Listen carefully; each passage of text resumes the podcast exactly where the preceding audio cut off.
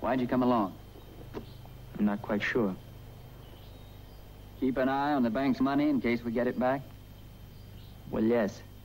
Plus a small difference of opinion with Larson. Gonna stick it out? Yes, I think I will. All right. If you want to kill yourself, that's your business, but I don't want you slowing me down. Get over behind that rock and take your pants down. If you're gonna keep up, you'll need some medication.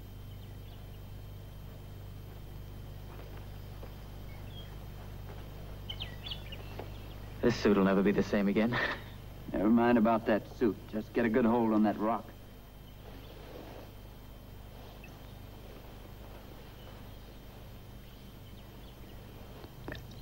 Oh. Now rub that in. At least it'll disinfect you.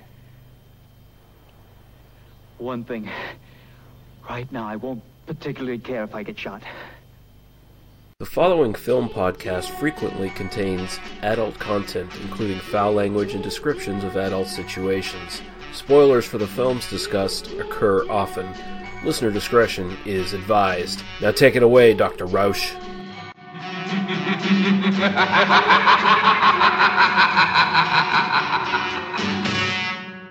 They must be destroyed on sight.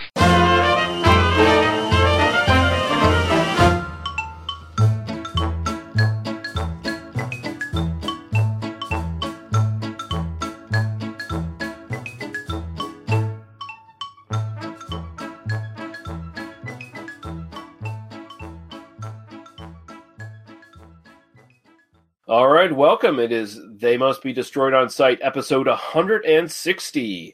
I'm your host, Lee. Not Oda Hayton, but Oda Lycan, Russell. And I'm joined by my co host, Daniel. It's a bad risk to hang around here for the sake of a half dead girl, Harper. How you doing, sir? really what you need are the fully dead girls. Uh, zombie girls really do have the best. Uh, it's really this is the best experience overall. You know, where, where, where's Paul or Court Psyops when you need him right now? Because like we're talking necrophilia, and that's just Yeah. like right up their alleys. uh, but we're going to be checking out uh, yet again another western on our little series of westerns we're doing here, and uh, this is going to be a suggestion from uh, our listener Jeff Williams. So thank you for making the suggestion, by the way, Jeff, because we were originally going to do uh, Shanghai Joe, but Paul couldn't make it this weekend, so we had to put that off for a week. So uh, we had a suggestion here that we could uh, re- immediately jump on and do. So it was pretty cool. I like and that. that's the thing we really like is things we can immediately jump on and do. Yeah, thing, take that any way you want. the thing we enjoy. Yeah, Uh, consensually. The film, the film definitely consented to us doing that. It was, Yeah. you know, I mean, it was old. It had no. it was, it was wide open for us. You know, Uh-huh. was- We put it up against the rocks and told it to take its pants down. but but not in the creepy way. No, we applied some uh, very stingy uh, saddle oil or whatever the fuck it was he applied to. I was just assuming it was whiskey, honestly. You maybe like- maybe it was Any- whiskey or moonshine any, or any, any any like liquid in a bottle like that, I assume is whiskey in, a, in an old western. It's just you know, or moonshine, whatever. Anyway, yeah. So we're going to be looking at Posse from Hell. I'm not going to make the same joke I made last week about Pussy from Hell. Uh, we're we're just not gonna we're not gonna go there. I we've mean, we, too- we've already gone deep. We've already gone darker and more disgusting than that. So like it, it Mhm. would just be it would be a bad move for us. it would be beneath us at this Yeah. point. We're we're so mature. well not beneath us, but but it would be a step further towards uh, normalcy, and we need to go f- deeper towards awfulness if we're going to keep going in this direction. So. I agree. Yes. So we do have two comments here. Briefly, we want to get to. So the first one is actually a iTunes uh, review. Yet again, people. One star.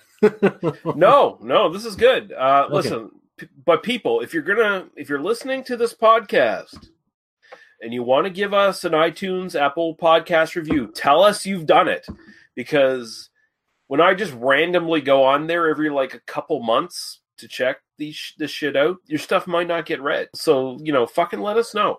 So this is from someone called CT Mingus Fan, and they said Iron Eagle, and the review is five stars.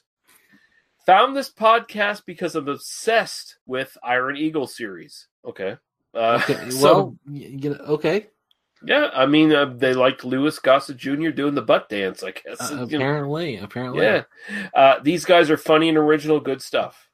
So this, so there you go. Thank you very much. Five stars for that. And I assume if they listened to any further episodes, it was all downhill from there for them. But Yeah, I mean that's really that was really our peak, I think. I mean, Once you know, we Louis Gossett Jr. butt dancing. That's that's that's all we have. You know, we have Gary Hill to thank for for, that- bringing that us to our yeah. our absolute peak, and then ever since then it's just been downhill. But uh, you know, we, uh, hopefully someday, reviewer, we might get back to jet planes and stupid patriotism and. Uh, I have a feeling we're going to get to that in about an hour, actually, but uh, we can.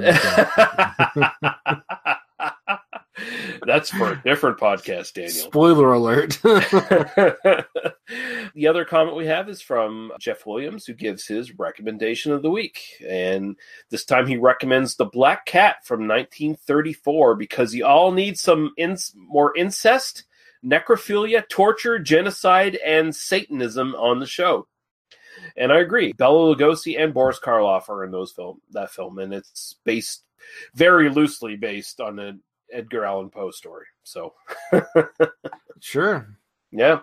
Uh, more, more films from the 30s. We need to do more 30s films. I think. Mhm. I, I would agree Yeah. with that. so thank you very much, Jeff. You've been a great contributor to uh, this show. So uh, yeah, keep it coming. All right, so uh, we'll go to uh, what we've watched in the last little while. Daniel has nothing. Uh, I'll just I, I, I, don't- I don't watch things. It's a you know I, I don't like movies. It's yeah. yeah, I mean the amount of pressure we have to put on Daniel even to watch films for the podcast is immense, and Yeah. uh, I mean there is blackmail involved. It's just money. Like Lee pays me for this. This is this is the thing. You know, Mhm. I get I get a set fee per episode, and and like a '90s supermodel, I don't get out of bed for five thousand dollars. Thankfully, most of these films I can watch while in bed, so you know it's fine. Yeah. oh, if I had nine thousand dollars to throw around, that would be that would be nice.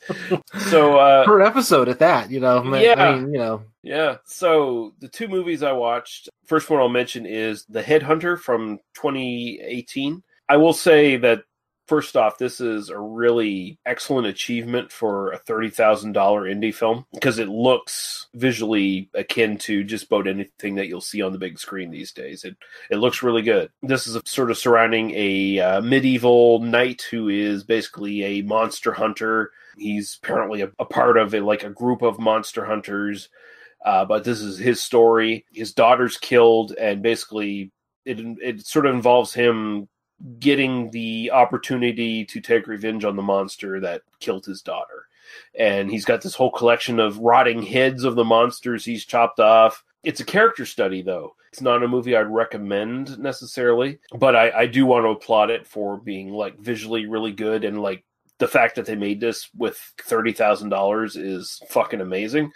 But it's just so boring. Like, and, and it's it's only like seventy minutes or something like that but even then it feels a little too long. Like this feels like a short film that was expanded far too long for its own good. You don't see necessarily too much action. Like it does pick up at the end when he has the confrontation with the actual monster he's trying to take revenge on.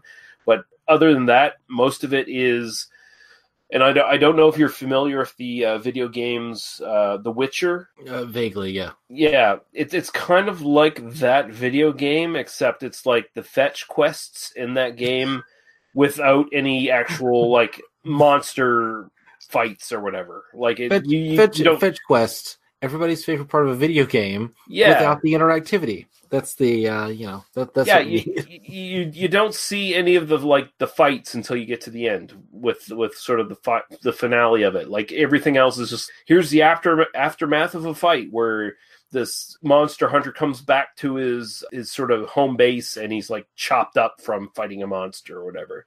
And it's somewhat effective, but there's a lot more that could have been done with this and there's a lot more that could have been done with this in like a 30 minute film instead of like a 70 minute like it's it's just Right. too long but again i, I want to say if you're going to check this out visually it's great it, it really is great and so the, so so many so many kind of uh, first films, particularly low budget films, kind of run into that. You know, music video director, you know, kind of person who directs commercials, whatever, like visually talented, uh, kind of a shitty script and kind of doesn't know how to build large scale narrative. And uh, you know, that's kind of it, sounds like that's kind of what's going on here. Like, Uh, yeah, the the people who did this, they did something else that was can't remember what the fuck it was. I should have wrote this in my notes, and I apologize for that. But they sort of went on to do this, and it, it just doesn't work. It doesn't work. It, right. it, it needed to be shorter. The other one I'll mention, uh, Lucy from 2014. This is the uh, Scarlett uh, Johansson, Luc Besson directed uh, film. Uh, just checked this out on Netflix, and I liked it quite a bit. I was entertained by it. I don't think it sort of you know cuts the mustard as as, as far as like being deep or all that interesting. it's Luc Besson. I mean, you know, it's it's a particular aesthetic sense. It's it's a thing. yeah, no, but it's basically Luc Besson doing his thing with sci-fi trappings. It's kind of that, and I mean, at this point, Scarlett Johansson was known for doing the Avengers films. Mhm. So it's got that sort of superhero-y comic book aesthetic to it, where the origin, like like what happens to her in this film, could have been the origin story for a superhero or supervillain. Like it's it's kind of what that that is. And the biggest downfall for this is like it tries to do too much in in one film. Like and it's not that long. Morgan Freeman's there. He's good. You know, he's basically just lending credibility to the film as I'm Morgan Freeman and I'm going to talk about science, kind of like thing. You know, like and it's fine. Like You are lot of fulfilling your potential. I played Yeah. God in another movie. like there's a lot of fun ideas here the first half of the film almost feels like a fucking uh nature documentary for a while because like morgan freeman's talking about here's how we evolved and and here's what we do and all this shit and it's talking about uh, using more of your brain power like the the whole idea of we only use like 10% of our brains and here here's what might this- happen if this we can came out use of- 40 This came out around the time that we did uh the, the Limitless came out, which you know it, it does Mhm. feel like kind of the same you know general idea. Uh, but at its heart, it's a fun action movie. I, I I really like that Scarlett Johansson does all kinds of weird shit. Like she'll do like big blockbusters. Uh, she'll do like standard like indie dramas and stuff like that. And then she'll do like weirdo sci-fi films just for the fuck of it. You know, like she'll do art house shit Mhm. and stuff like that. And she's perfectly fine in this. You know, uh, I I really like Scarlett Johansson. I think Mhm. she's you know I mean she makes some some questionable decisions, shall we say? You Yeah. know, in terms of you know some of some of the, some of the things that she decides to do. But like as a as a like a big bankable Hollywood star who will do like weird sci-fi films, like yeah, I got no problem with that. You know, yeah, no, I, I like I like some of the decisions she makes, and I like her in this. And we I should think do Ghost World sometime. I think that's a film that we should really. we should yeah yeah yeah um but yeah she's she's really good in this she she carries it very well i wish there was more of a cohesive story going on here like it, there's just too many things going on which is unfortunate but I did rewatch something, and I, you know, I literally forgot about it until you mentioned uh, because it's one of those like it showed up on Netflix, and I went, "Oh, I've seen this movie a million times." Click, you know, uh, and I rewatched The Fifth Element. Um, and Mm. I, I, you know, I, I love that movie. It's such like that kind of perfect little burst of Luc Besson happiness. You know, it's Um, like the the fun blade runner like yeah, no, it's it's it's Blade Runner, but good. You know, yeah, that too. Well, also the the new the uh, the latest Blade Runner is also Blade Runner, but good. right? Yeah, no, exactly. Oh, we're gonna get letters. I don't give a Um, I don't give a fuck. Fight me, motherfucker. The Yeah, original no. Blade Runner, I love that film, but it's not good. I've done I've done I've done a I've done a commentary with Jack Graham on that. You can put it in the show notes. People can listen to Jack and yeah, I. we'll do that. We'll do that. We'll that, link yeah. it. Um, but no, uh, anyway, yeah, no. Uh, Luc Besson is someone that like it's definitely a it's an acquired aesthetic sensibility. I mean, you know, Mhm. this is you know, Luc Besson is someone like Michael Bay who kind of like never grew past being 13 years old in terms of his aesthetic sense, but without the sense that there are you know like dried up tissues like filled with like rage semen around him the entire time. You know, like he he likes his pretty girls in skimpy clothes kicking ass but not in a toxic way and that's kind of awesome um Yeah. so you know yeah no I, I I- should definitely like get on that if it's on netflix i don't know if it's on netflix in the us It i'll is. probably like click It on should that should be, I assume. yeah But no yeah, i just yeah. saw the fifth element and went like i gotta i gotta watch this and like i've that's a film i've seen a hundred times, maybe. Like it's one that I will I will just kind of put on idly, like whenever I just see Mhm. it. Like, oh yeah, and I'll just rewatch The Fifth Element. And you know that's such a that's such a great movie. God, that movie is 22 years old. Also, I am an old man. That's the uh, Yeah, but no, that is an amazing film, and God, I love those stewardesses on that fucking. All right, next week, The Fifth Element. No. yeah. Although sometime down the road, probably. Yeah, no, we'll definitely have to do some. I mean, I remember we did the transporter, and you were like not on board with that, you know. But it's uh, you know it is sort of that similar sort of Luc Besson aesthetic sensibility. Although that one was only produced by Besson, it wasn't directed by him. Right. Um, but like yeah, you know, anyway, I mean, I like I I love the professional. I mean, come on. yeah, Like, but the fun thing about this is the sort of sci-fi trappings that he goes for are they're, they're kind of interesting. Like he, he does go for some deeper stuff here than he usually does in his films, and also this feels unlike some of his other films. This feels more like a Hong Kong crime film to a certain degree, just Yeah. because there's like so many ethnic people in the cast. I guess. You know, and there's there. I mean, you know, Luc Besson is someone who's made like a film every year for the last like thirty years or something. You know, Mhm. like he's he's you know he, he makes a lot of stuff and a lot of you know kind of like quick. This you know he made like Wasabi, which is that same kind of like you know Luc Besson kind of being a badass like with a young Mhm. woman kind of you know action comedy stuff and you know I'm just I don't know like there's a lot of there's a lot of just kind of silliness to what he does, but there's a lot of like really fun stuff in there as well. And and I think some of the better five minute sequences that have been in any film of any of recent decades are in Luc Besson films. Unfortunately, usually surrounded by a far inferior film, but you know. yeah. Although now now I'm thinking now I'm thinking of a of a uh, side project we could do the Scarlett Johansson cast every Scarlett Johansson film in order. But you know, Uh, well, that that would uh, that would that would cross pollinate with our, our Marvel. Uh, cast. Yeah, no, it would, it would. No, we do it. We do it alongside the Pyun cast. We do an Albert Pyun film, every Albert Pyun film in order, alongside every Scarlett Johansson film in order. Like you know, let's let's get more esoteric with this. Let's see if we can Yeah. reduce our audience on this podcast. Yeah, That's- let's see how let's see if we can get down like three people listening to us, and, and two of them will be you and me. It's gonna Uh, be you, me, and Jeff Williams. That's it. That's uh, that- probably be it. Yeah. Yeah. So we're gonna take a quick break. Uh, we're gonna play some music and some podcast promos. Couldn't really source any music from this film because it's all basically production music, and I'll get more into that when we talk about it. So I found some really nice cowboy songs to throw into this episode. oh, sounds good. Yeah, yeah. Cowboy song's always good. Yeah. So we'll be right back with Posse from Hell.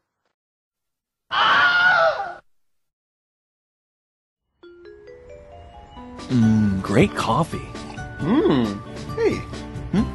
Chad, who's that strange, somber man on the cover of that book you're reading? Oh, that's H.P. Lovecraft. Oh, I've heard of him, but I never really got into his stuff. It's kind of strange and hard to read. No, I used to think that too. But that all changed when I started listening to the H.P. Lovecraft Literary Podcast. What's that? The H.P. Lovecraft Literary Podcast is a weekly podcast. Tell me more. These two really smart and hilarious guys give a synopsis of the story, then they talk about its background, the critical views, and what it says about the author. Well, where can I listen? Let me tell you, Chris, you can go to hppodcraft.com or heck, just subscribe through iTunes. It's that easy. Oh, Chad, I'm so excited. Now I can listen to this podcast and pretend to all my snooty friends that I actually read and understand H.P. Lovecraft. Hey, that's what I do. oh dear.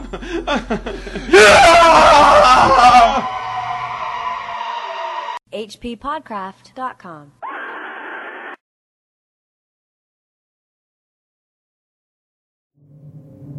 Klytus, I'm bored. What plaything can you offer me today? An obscure body in the SK system, Your Majesty. The inhabitants refer to it as the planet Earth. How peaceful it looks.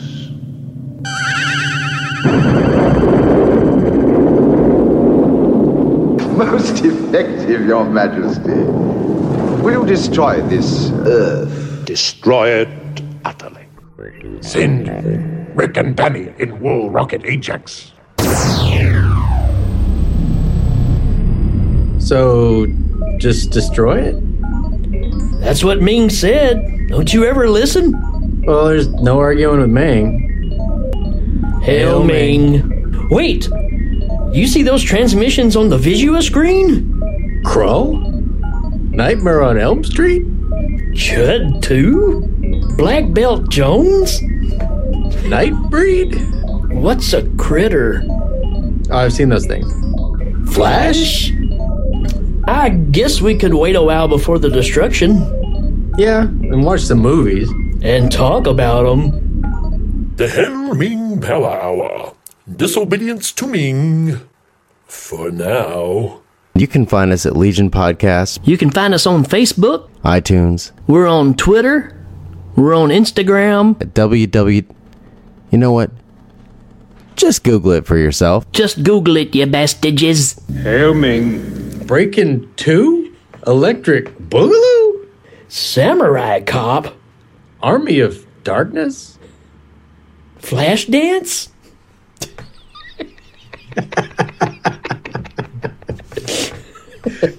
We might destroy the planet if it's flashbang.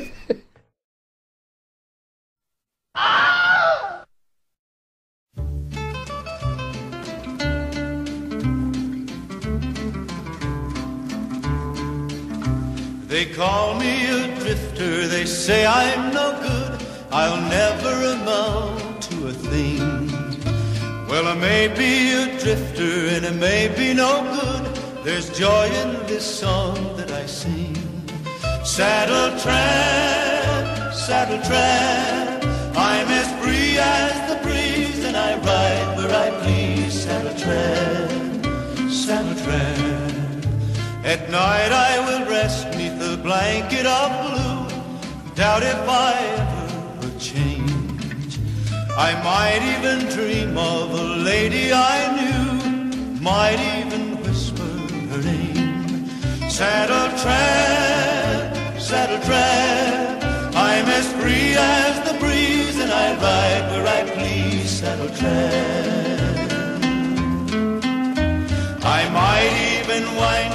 In Idaho and visit a cute little miss, a sweet little someone I used to know. And I might even stop long enough for a kiss. Saddle tramp, saddle tramp. I'm as free as the breeze and I ride where I please. Saddle tramp, saddle tramp. Might even ride back through Phoenix someday. Might even stop for a while. But branded, no, never, I'll not be tied down, trapped by a fair lady's smile. Saddle tramp, saddle tramp, I'm as free as the breeze, and I ride where I please. Saddle tramp.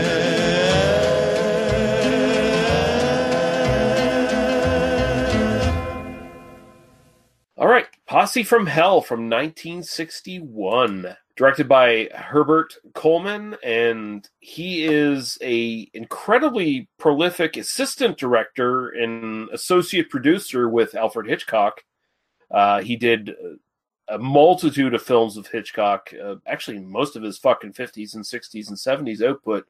Trouble with Harry, Man Who Knew Too Much, Wrong Man, Vertigo, North by Northwest, Topaz, and then he has an associate producer credit on The Borrower of all things in the 80s. I think that was his like his last one, which is a horror movie but an alien that comes to Earth and basically chops people's heads off and takes their identities by attaching their heads to them. Which Very is standard plot. Yeah. yeah.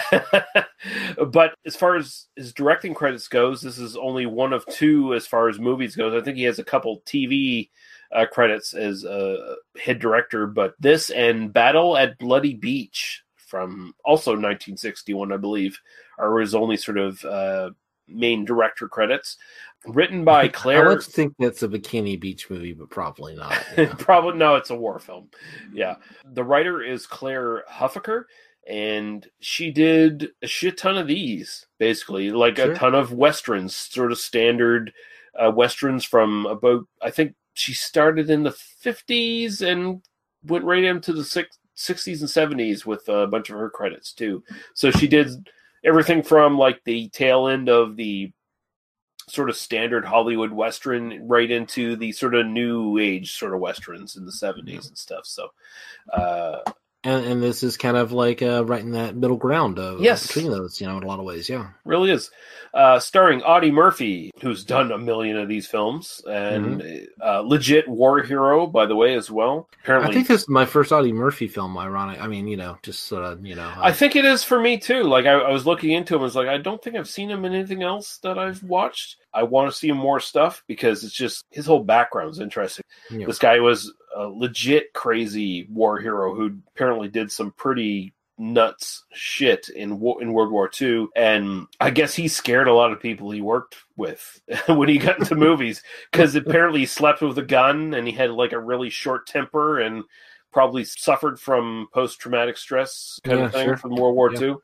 So Audie Murphy as Banner Cole, John Saxon as Seymour Kern, uh, Zora Lampert as Helen Caldwell, Vic Morrow as Crip, Robert Keith as Jeremiah Brown, Rodolfo Acosta as Johnny Cato, Royal Dano as Uncle Billy Caldwell, Frank Overton as Bert Hogan, James Bell as Mr. Brown, Paul Carr as Jock Wiley, Ward Ramsey as Marshall, Isaac Webb, and Lee Van Cleef as Leo. And I'll go into the little synopsis here from IMDb that I pulled. Banner Cole is a tough sheriff's deputy who forms a small posse to go after four death cell escapees who killed the sheriff along with three other men and kidnapped a woman with rape in mind. That's the first 20 minutes of the film. right. I sometimes think that these guys writing the IMDb summaries stop at 20 minutes. Just like, oh, yeah, that movie's done. You know, yeah. Yeah. But but thank you, uh, director Gene is the uh, IMDb handle there. But uh, and and now I'm thinking of uh, Bob's Burgers. I don't know if you watched that show, but no, I don't get it. okay, that's fair. That's all right.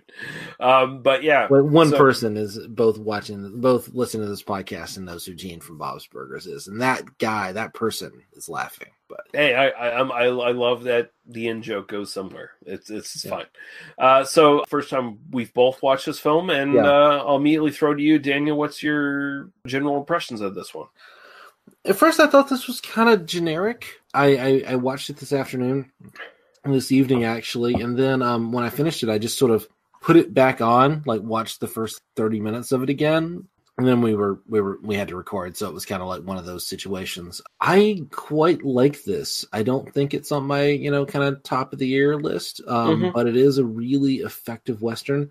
I kind of said earlier that it sort of like exists in this kind of middle ground between the sort of very traditional uh, Western story and being something that's a little bit more interesting, kind of more of the revisionist Western. Here, I think stylistically, I mean, it definitely feel. I mean, it's made in '61, but it feels even more old fashioned than that. I mean, it, it's practically, you know, it's it steals big portions of its plot from, you know, like High Noon and you know, Right. 3:10 to Yuma and that kind of stuff, you know. But it's also sort of about, you know, sort of questioning some of those values, not necessarily in the quite as far as like Peckinpah or Morricone. Uh, sorry, not Morricone. Um, uh, Leone, Leone. would would go, you know, in, in, in a few years. Not not quite to the degree that like the spaghetti westerns, which you know were not made with that sense of like American Western, uh, you know, worship or whatever uh, would go. But um, yeah, I mean, it really is kind of asking the question of you know what is it what does it mean to kind of be a good man? What does it mean to be you know kind of heroic and and who is good? I mean, it, it is sort of it is sort of like exploring some of those questions, and I and I find like again getting to the end of the film, it's it's remarkably effective. Whereas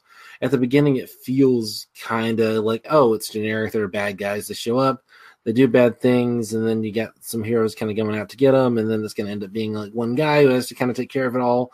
But the the kind of the lesson that he learns, um, which is you know kind of yeah, ordinary people matter more than you know quote unquote heroes or you know whatever you know Mhm. that, that I think it is really effective and and um, kind of it also kind of presages some of the civil rights uh, movement stuff. I mean you know that's kind of where this thing is going. It it does have a little bit to say about you know kind of like social justice issues. I don't know. It's it's uh it's hard to recommend this film directly. You know it's hard to say like yeah this film is, is great. But i think if you find yourself watching it i think you'll find some things to to really kind of latch onto and enjoy about it. So. I totally recommend this film. Um, I liked it a lot. Like you, I'm not, I'm not going to sit here and say it's an all time great Western, but yeah, it, it does start off with its foot firmly planted in sort of like the paint by numbers sort of uh 40s western kind of thing. You I know, mean, like, it, it feels very high noon at first. Yeah. like it, it, it you know, it, it's deliberately aping high noon and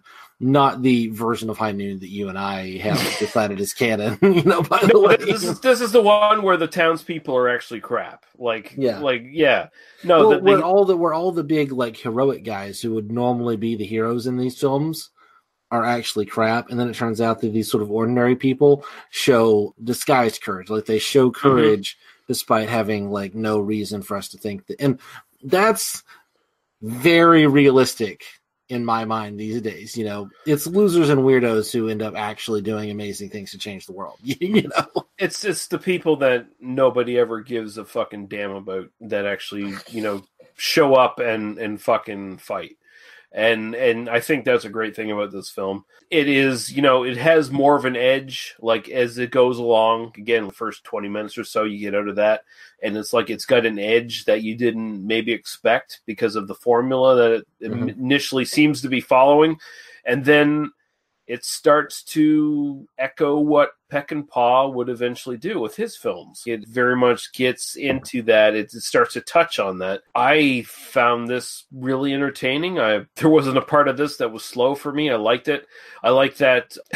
this is just me. There's no way that this was an intentional thing in the film, but uh, it, it felt like there was this attraction between Audie Murphy and, and John Saxon where I would not put it past. That's incredibly possible that someone on the production team was. Uh, Hey, maybe, man. There's com- com- camaraderie, uh, camaraderie. It's fine.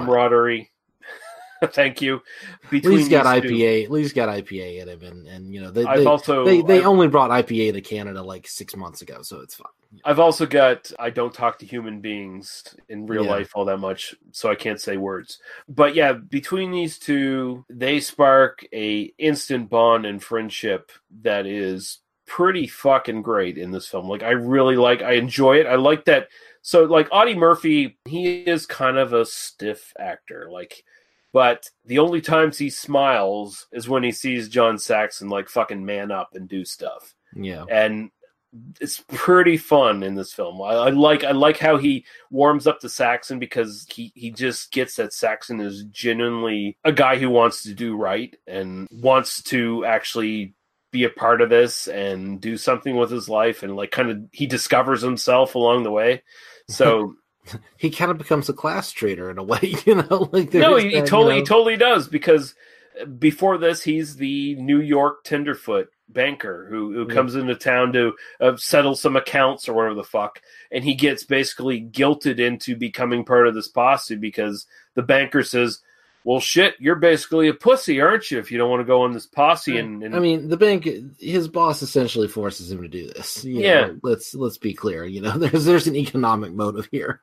Yeah, no, totally. But at the same time, it's like, what are you, a coward? And and John Saxon kind of like, you know, looks at him like, fuck. Um, well, I, I might as well go in this posse because listening to you complain about how much of a pussy I am is going to be unbearable. And uh, like he and in a Western movie, this character would kind of be the piece of shit that you you know want to see, you know, get his comeuppance. But in this film, not so No. much. No, and the posse starts out like maybe like what ten people strong or something like that, and Or more than that, probably like closer to twenty. Kind of at the like, oh yeah, we'll join the posse, no problem. You know, Mm-hmm. and and most of out them are Audie of shit. going to be in charge, and you know nobody really trusts him. And they're like, oh, if it's not ten to one, then you know we're not, you know, we're not. we're not Yeah. this happen. You know, Audie Murphy would rather kind of go in with the the team who actually wants to go in, rather than you know the more experienced team. If he's got to kiss their asses and pretend like they're they're they're good people, you know. Well, Audie Murphy wanted to go in alone. yeah, Audie. Murphy's like, no, I'll go by myself. Fuck that shit. Which you know, uh, not the best idea. Audie No. Murphy, you know, you know.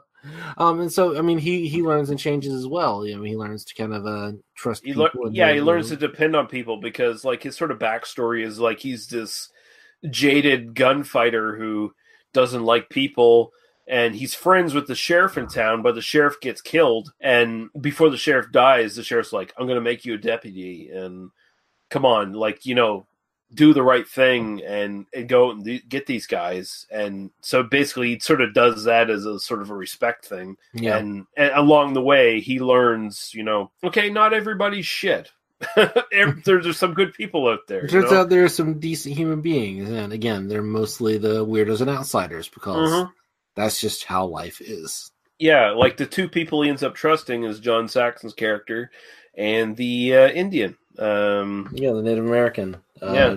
Who, uh, Rudolph Acosta, Johnny Caddo. Uh, Rudolph Acosta is the yeah, Johnny Caddo. Yeah, so like he, they do track down with the most of the initial posse. Like they do track down a couple of the people in the gang and and, and take them down, but for the most part, all these people are in it for themselves.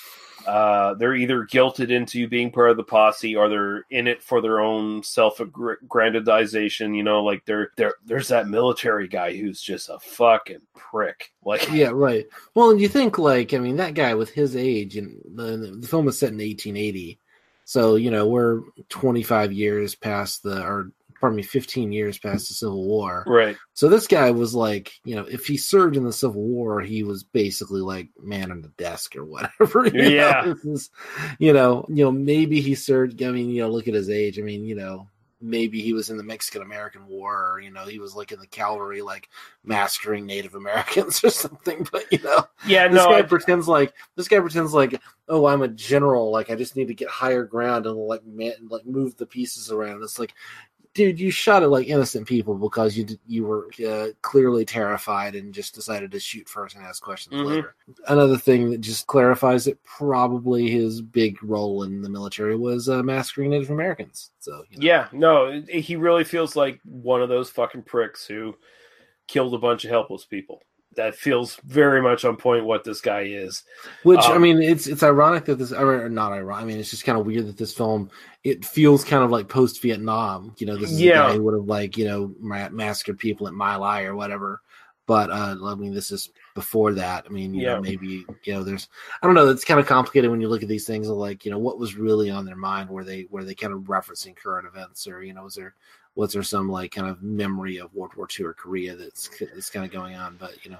It's a, it's really, it's really hit of its time. Like you kind of think like there's some foresight here. Like we want to talk about some issues actually. Like we're we're we're taking like the sort of standard uh, Western formula and we're injecting some actual depth to it uh, outside of Roy Rogers killing guys in black. You know, Yeah. kind of. Which is which is very much what westerns are doing at this time. I mean, we've done like a Bad Day at Black Rock, Mhm. which is um, a much more prominent kind of example of the same Right. kind of phenomenon of of kind of inserting more modern ideas into a you know in, into a, a kind of pretty classic western structure. I mean, um, Mhm. Bad Day at Black Rock is kind of like we've done that one already, but it's like half noir, half western, whatever. Yeah. But, um, you know, the idea of sort of like complicating the western definitely was not born with uh, with the spaghetti westerns. It wasn't born with like Clint Eastwood. you know? Yeah, no, I Um, mean, and I, and I think there is this kind of misconception that all westerns were just these kind of like you know really kind of boring, generic, you know, shoot 'em ups until Clint Eastwood, you know, walked on the screen, and and that's uh, just not true. no, that's that's a, that's Hypothetically, a- our audience knows that already. I, I'm I'm kind of insulting them. I have I have, I, have yeah. contempt for the audience. It's fine. You know? I, I I'd assume most people listening to this know better than that. I mean, Bad Day at Black Rock, High Noon, Three Ten to Yuma. We've done a bunch those- of westerns. yeah, no, yeah, no. That's those are standouts. That's where revisionist westerns get their start. You know, kind Yeah, of thing. yeah. And you you just see that sort of bleeding into these productions, and it's it's really cool. Like it, I was pleasantly surprised to see that stuff sort of leak in here, and uh, so I mean, I think I was maybe lulled in just by the style of it. That it, uh, it Yeah. does feel very, very kind of generic, you know, to to kind of sit down and, and watch. And even though I should have, I should have kind of been a little bit more with it in terms of you know, kind of under, you know, like look past the surface. It's just the surface felt like kind of that that feeling and i mean that's why i kind of went back and rewatched parts of it i was like I, I probably didn't give this quite the fair shake on the on the first kind of like you know watch through you know and um you know anyway just Yeah. kind of just kind of clarifying for for the audience that um you know Right. So uh, the female character in this, the prominent one, is Helen, and the, she is raped. Uh, she's raped multiple times in this film, although you don't see it on screen. Right. Uh, so so Because it's 1961. yeah, but it treats the subject of rape fairly respectively. You know, For for 1961, this is outright radical treatment Yeah. of, of this this material. it's both very re, you know respectable and then at the same time very deep for this type of film in this genre. I mean, it's almost like get a female writer and suddenly like things just yeah, get better. really crazy, eh? but I mean, I was pretty impressed with how they treated this. I mean, You- it's not like there could be no rape in a film like this. Like, it's not like they're Yeah. just they're just you know. I mean, clearly that's nonsense. There's got to be a rape. You know? Yeah, yeah. I mean, you have to have at least two to make the film a Yeah. fucking Oscar-worthy candidate. Yeah, yeah. I mean, Um, there's there's got to be a snake right nearby too. You know, for the for the phallic imagery. You know? Well, if you throw your coat on the fucking thing, John Saxon's not going to have a coat that's worth a damn anymore. Like he, Yeah, he well, can't, yeah. he, he can't, he can't wear this coat anymore. What the fuck? Gotta be Um, a, gotta be a guy stomping on a stomping on a snake. That's clearly clearly not a phallic uh, metaphor. No, no, no. just- There, there is so much gay subtext between John Saxon and Audie Murphy in this film that I think It's some people, glorious. It's yeah, some people might have intended. I don't know if they did or not, but it feels I like they did. he he he put salve on you know he put salve on the guy's ass. Like I mean you know. Well, I mean, let's not let's let's let's at a certain point. At a certain So- point, this is no longer like John Saxon subtext. You know, John Saxon is the tenderfoot in this film, Yeah. and so so uh, He's he got- has he's got some saddle chafing. swords. He's got Yeah, some some saddle swords. Yeah, he he just he needs somebody to to you know take care of his issues with his so ass. yeah. So Audie And, Murphy's uh, like drop trow, Right. drop drop chow, uh, clinch onto this rock formation really Mhm. hard, and I'm gonna put this on your ass. Yeah. And I have, I mean, I think this is glorious. I mean, like this is this is this is. There's no sense of like homophobia going on in this podcast right now. No, no, This is I this mean- is this is pretty amazing stuff. It's it is. but it, there's no like, yeah. I mean, you're like, oh yeah, like maybe there's no, no, there's no subtext here. This is there, there's some, you know, because you know Audie Murphy doesn't like give any women in this film like second glance. So Yeah. I mean, just just uh, just ask yourself, just ask yourself here. You know, yeah. would Gary Cooper have like salved another man's ass? No, no, you wouldn't have. Yeah. there, there's there's some real fucking bromance going on here at the very least. definitely, yeah, definitely, yeah. yeah. Fuck, man, the way they treat the sort of rape thing in this is pretty fucking progressive for 1961. I was really impressed with that. They even well, they treat like her as a character. Like she comes back. Yeah. Like she at first she's just a victim, but then like she comes back and gets to have a dialogue about her the experience, and then she gets to kind of be a hero for a while. I mean, she gets her her moment of, of badassery. she like, gets to kill one of her stuff, you know? rapists. Yeah. Yeah. yeah, And like she knows the best thing about this is like she she's she knows how the town's going to react to her when she comes back because Mhm. she she immediately knows she's damaged goods in their eyes. But you know, Audie Murphy's character is like, as far as I'm concerned, you've hardly been touched. Like, fuck these people. As far as I'm concerned, you're still you. You know, like right. Yeah, no. And I mean, is- there is there is a kind of implied like romance. You know, you say like he doesn't look at a woman. I mean, you know, there's a Yeah, it's there's a kind of bit- you know, implied, I mean, you know, there's a there's a there's, he's bisexual. It's fine. Like uh, you know, it's even that works too. know? Yeah, bisexual or platonic, whatever. It, it doesn't Yeah, matter. whatever It- whatever happens, fine. it's fine. Yeah. there's no. But more, yeah, I, more, more, you know, sausages and clams. You know, the, at, at, at the end of the day, they're all genitals. Yeah, at the at the end of the day, it's it's more fun for everybody. It, it really is. Like, just have fun with genitals, people. Yeah, just do it. yeah. I like that this film goes as far as to show like uh, bloody wounds. Uh, Lee Van Cleef uh, has a thankless part in this, and you can see why Lee Van Cleef retired from acting soon after. And you know, it wasn't until he got recruited to do spaghetti westerns that his career came Yeah. back, but he's just third guy from the left in this fucking. Yeah, I mean, I saw him. I saw him at the beginning, and I'm oh, Lee Van, Lee Van Cleef is in this, and it's like, yeah, Lee, Lee Van Cleef really is in this. You know? Yeah, no, he he has one scene where he's, you can't leave me to die, and then John Saxon and Audie Murphy are like, yeah, we can leave you to die. Yeah. I mean, Who you're you? right. You're a rapist and a murderer. We can probably leave you to die, kind of. Yeah, uh, but I do like how um, uh, the Indian uh, guy uh, again. What's his name? Fucking uh, Uh, Johnny Caddo. Johnny, Caddo. Johnny Caddo. He gets caught in a trap set by the uh, by the bad guys. He has like legit shotgun wounds on his chest where a bunch of pellets have gone into him, and you see the blood starts to expand a little bit on his chest. Pretty fucking hardcore for 1961. Yeah, like definitely. You, you really don't see this shit in, in That films. that would that would have made the 1961 Fangoria had Fangoria. yeah, really. Yeah, I like also that whiskey cures all. Uh, John Saxon and Audie Murphy they get a hold of one of the bad guys' fucking uh, water bottles, and they think they're drinking water, and they immediately get into some fire water. and it's like, well, shit. After drinking this, I could fucking carry my horse to the fucking uh, bad guys and, and and shoot it out with them.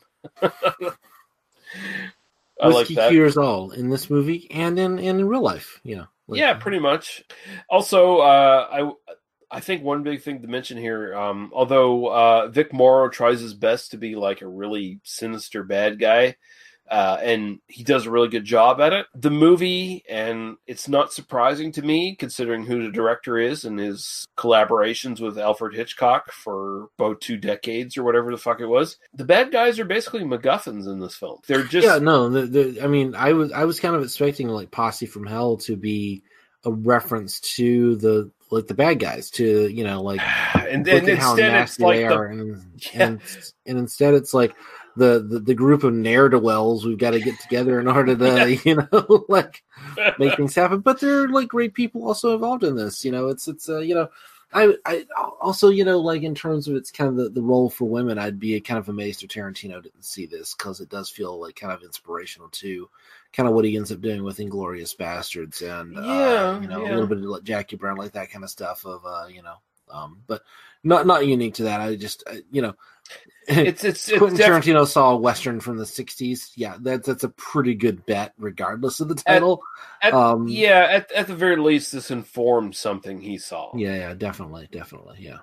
Yeah, I, I feel like this film, even though it's it's probably not very well known. Like again, thank you, Jeff Williams. Because yeah, it's this not, it's probably not streaming on Amazon. It's like there's some rights issue where they don't have. Click on it, and it's like, oh yeah, it's on Amazon Prime. And then you click on it, it's like, oh, we don't currently have the rights to show Oh. this, which is normally a there's some complicated uh, deal going on between some multinational corporation that owns all the rights, the whatever streaming rights, so yada yada yada or whatever. But you know, that sucks, and it makes no sense because this is like totally nebulous, really, as far as like, it's, why are you holding on to this? Like, who gives it's a just shit? it, it's part of it's part of some giant film library of which like three of them would make money if they released them in some kind of form but you know, yeah, it's it's ultimately we're all just kind of like um you know held hostage to copyright laws at this point and uh it's all freaking bullshit.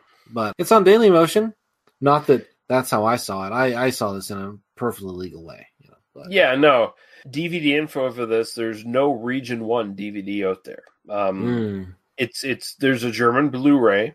Mhm. So you know, if you have a Blu-ray player, you can definitely jump onto that. I don't know if it has English subtitles or not, uh, or English language and German subtitles. I don't know how the fuck it it, it goes. Um, there's a couple of PAL DVD releases on this. Uh, you know, so like Region Two, whatever the fuck. Um, but yeah, Daily Motion. There's like a couple versions of this on Daily Motion. One of them is slightly better than the other, not that much better, but it, it's it's good enough to see the film and Yeah. enjoy it. it. it- Like it looks good. This is a well shot film. Like there's no surprise the director fucking worked under Alfred Hitchcock and learned his shit and knows what he's doing here. it's technically competent but Mhm. not you know th- there, there's nothing in it that just kind of makes you think oh what an amazing shot but like it, it works it does it does what it needs to do Mm. Budget was five hundred thousand dollars. Uh, I could not find a box office for this. I assume it probably made some money. Um, I mean, it's it's a good film. I mean, it played in theaters. It did the thing that it did. It, you know, it, you know, in, in nineteen in the early '60s. I mean, it was it was kind of you know they weren't like tracking individual box office or you know it was just sort of you know it. Yeah. it was a programmer. I mean, basically what you did if you were a studio in these days, you just sort of like produced a bunch of movies for for little money that you could just kind of like run through theaters and uh you know overall you'd make your money back and then you'd have a couple like really big hits and that was what you were like aiming for and this is this is just you know it, it's it's your you know it's your 6 p.m on a tuesday time slot on cbs that's Yeah. what this is you know in terms I, of I'd assume it made a profit just because the second movie he did was you know after this, so he got another movie to do. So little just two pieces of trivia for this. So uh, Universal's music director uh, Joseph Gershenson uh, reused the music scores from This Island Earth from 1955, and it came from Outer Space 1953. And this picture's music score, much to the chagrin of the original uncredited composers Hans J. Salter, Herman Stein, Henry Mancini, and Irving Gertz. By 1961, they were all out of their old 1950s Universal Studios contracts and only heard about this when they got notices in the mail from the Musicians Union. They would have appreciated checks in the mail even more, but there were none since their old contracts considered all their studio work as works for hire, and this precluded them from getting any further royalties from their work. Universal continued this practice until a lawsuit from Musicians Union stopped it in 1966. So, fuck you, people who make scores. We're gonna, just going to use your music over and over again, basically. a person making music gets screwed over by a not by a record company and Yeah. or movie studio. Perish Imagine my the shock. thought. Yeah, perish am- the thought. I'm shocked. Actor Alan Hold on, hold on, hold on. Let me let me rephrase. A person who works for a living is like fucked over by someone who owns capital. Oh my god, this never happens. fucking crazy. Fucking Yeah. crazy, yeah. Yeah, know. Um actor Alan Lane later became the voice of Mr. Ed, the horse in the sitcom Mr. Ed. And this was his Oh. last uh, starring role in a feature film apparently. Who does he play in the? Uh, oh, the Uh, brother, the brother Burl, Alan Lane. Yeah. So Yeah. If if if only he if only there was a line where he, if only there was a character named Wilbur in the film. That would be, All right, so Daniel, uh, tell people where they can find you on the interwebs. uh, you you should never really never find me on the internet. It's probably not the best idea for for for anyone really. Um, but if you do want to find me, I'm on Twitter at Daniel E Harper. Um, I mostly don't tweet about movies these days. I sometimes I do sometimes occasionally Mhm. tweet about movies and stuff. Um, I mostly tweet about like uh, really really terrible people, which you can um hear me talk about on my kind of other major podcast. I don't speak German, which is all about the uh, basically uh, genocidal racists. We'll we'll just we'll just put it that way, genocidal racists. And uh, my uh, research project of uh, looking into the things that they say to each other when they think no one like me is listening. So um, you know, there you go. Check it out. It's pretty good, actually. People like it. It uh, it actually is pretty good. If you're if you're interested in learning about the most horrible people in your society, you should listen to Daniel talk about them. Yeah, and you can find us. way to way to way to sell that really hard there. You know what I what I love what I love is I get comments from people who are like, "Your podcast is amazing. I listen to it three minutes at a time." Like that's the you know Well, that- I mean, a very standard not comment I get. you're Yeah. talking about. Yeah. It sometimes people might want to break it up, like they Yeah, yeah, sandwich or something. I, like- I get it. I get it completely. There's no there's no complaint on my end. I understand. I appreciate people listening and retweeting and all the other thing. But I I have gotten that message like a few times of thank you so much for doing this. I can barely listen to you talk about these people. Like, you yeah. know, Well, they they really are hard people to stomach. They really are. Yeah. I don't know anything Uh, about that. It's fine. I only I only follow like butterflies and rainbows. It's, it's and if you want to follow more butterflies and rainbows, get us at tmbdos.podbean.com where you can find our Apple Podcasts, YouTube, and Facebook links. Join the Facebook link uh, group. Join the Facebook link. Join jo- the, join the Facebook link. Just just go on Facebook and find us, you stupid Here's the thing: fuckers. They must be destroyed on sight. Podcast. We're there. Occasionally, I check in. I don't. I'm not on Facebook anymore.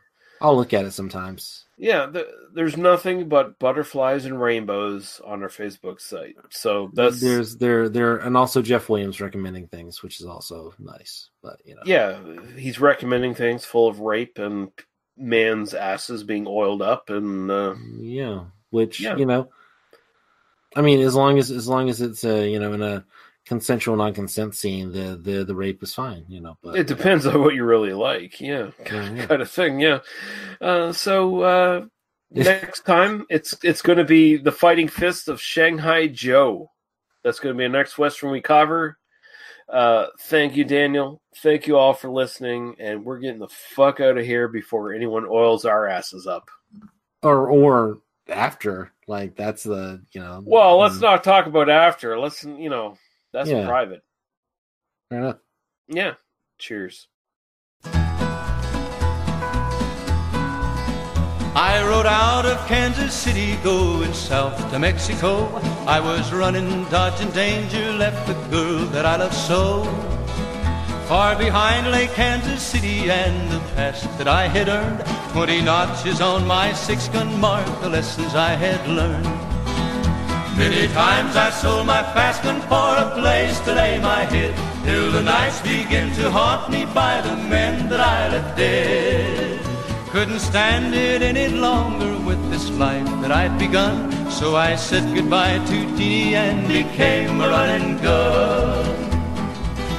I rode into Amarillo as the sun sank in the west.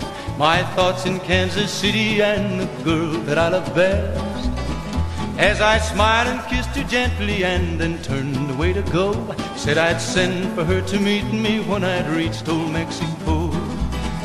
I had barely left the saddle and my foot just touched the ground when a cold voice from the shadows told me not to turn around. Said he knew about my fast gun, knew the price paid by the law, challenged by a bounty hunter, so I turned around to draw. I knew someday I'd meet him, for his hand like lightning flashed. My own gun stood in leather as his bullet tore its path. As my strength was slowly fading, I could see him walk away. And I knew that where I lie tonight, he too must lie someday. Now the crowd is slowly gathering, but my eyes are growing dim. And my thoughts return to Jeannie and the home that we had planned. Oh, please tell her, won't you, mister, that she's still the only one. But a woman's love is wasted when she loves a running gun.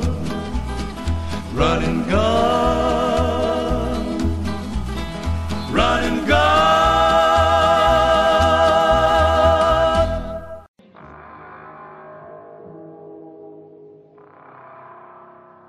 You have been listening to They Must Be Destroyed on Sight.